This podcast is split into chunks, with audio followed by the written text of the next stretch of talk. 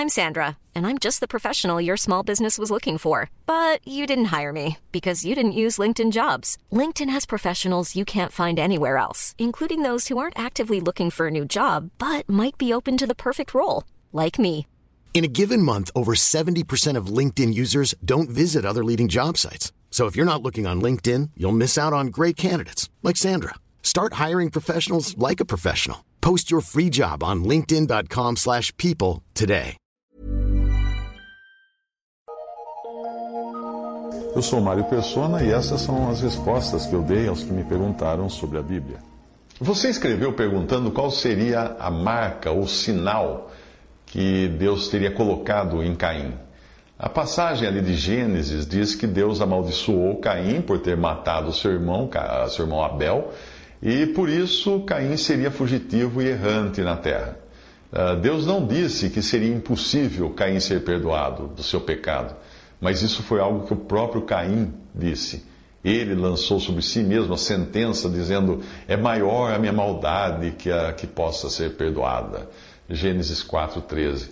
Uh, muita gente peca e usa o do pecado, da sua vida pecaminosa, como desculpa para se afastarem, se manterem afastados de Deus e mergulharem cada vez mais na iniquidade, alegando que não posso mais ser perdoado, então é melhor aproveitar o pecado.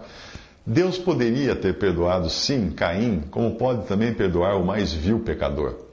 Caim parece confirmar a sua determinação de manter distância de Deus quando ele repete a maldição que recebeu de ser expulso por Deus e tornar-se fugitivo e errante na terra, mas ele acrescenta ainda: E da tua face me esconderei, e será que todo aquele que me achar me matará.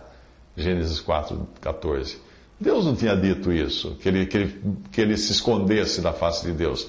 E nem Deus teria dito para alguém matá-lo.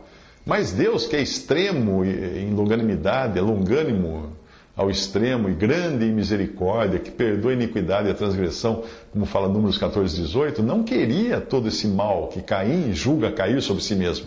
Ao contrário, Deus providencia uma salvaguarda para Caim, dizendo o seguinte: Portanto, qualquer que matar Caim, sete vezes será castigado.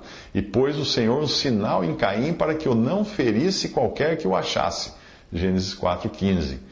Depois disso saiu Caim de diante da face do Senhor e habitou na terra de Nod.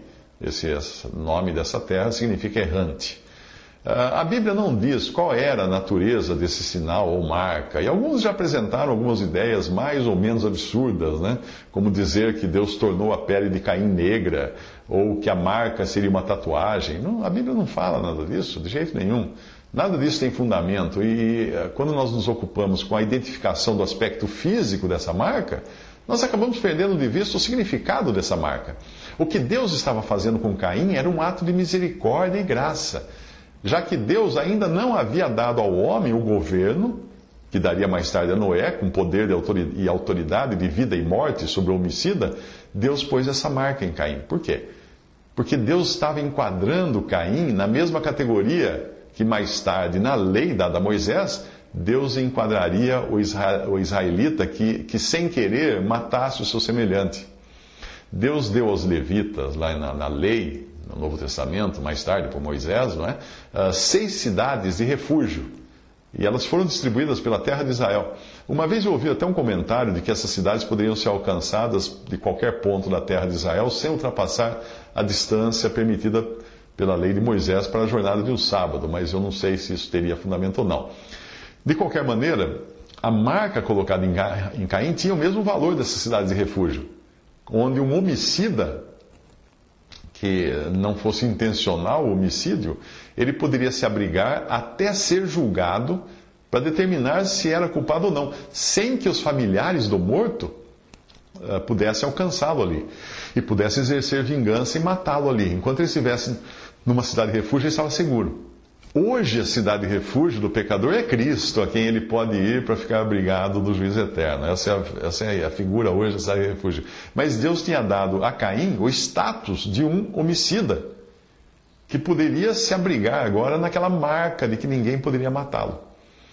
Voltando então à história de Caim, William Woldbridge Faraday que viveu no século XIX e esteve congregado somente ao nome do Senhor, ele comentou o seguinte: se Abel é uma figura de Cristo, como a testemunha que foi morta, Caim representa os judeus que mataram, apesar de não terem sido apenas os judeus, já que todo mundo esteve envolvido naquele terrível crime de Atos 4:27 eh, menciona isso. Mas Caim não devia ser destruído, pois uh, pôs o Senhor um sinal em Caim para que eu não ferisse qualquer que eu achasse. Gênesis 4,15. Da mesma maneira, os judeus têm sido preservados por Deus para uma outra e melhor época. Deus prefere considerar o judeu um homicida, Números 35, ao invés de um assassino. Se considerarmos que a história do judeu representa a história da humanidade, saber que Deus irá voltar a abençoar esse povo significa que ainda existe uma bênção universal por vir para a humanidade. Isso até aí, então, o comentário de Faraday, que viveu no século XIX. Um outro bom comentário que eu encontrei foi o de Leslie M. Grant, que diz o seguinte: O Senhor colocou um sinal em Caim, demonstrando que quem matasse Caim seria vingado sete vezes. Deus estava tratando com Caim e nenhum homem deveria interferir nisso. Mais tarde, no tempo de Noé, Deus daria autoridade governamental ao homem para executar um homicida. Gênesis 9, versículos 5 ao 6. Mas nos tempos de Caim ainda não tinha sido introduzido o governo humano neste mundo.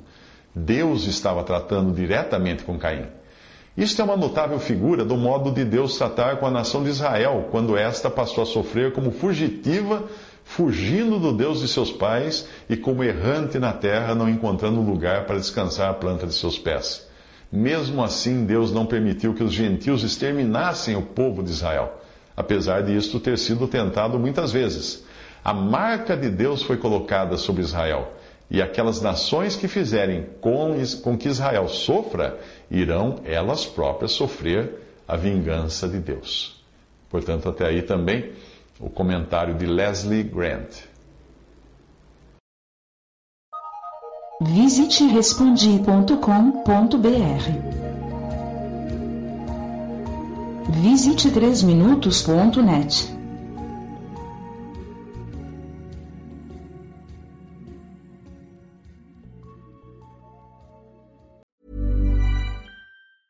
Hey, it's Paige DeSorbo from Giggly Squad. High quality fashion without the price tag. Say hello to Quince.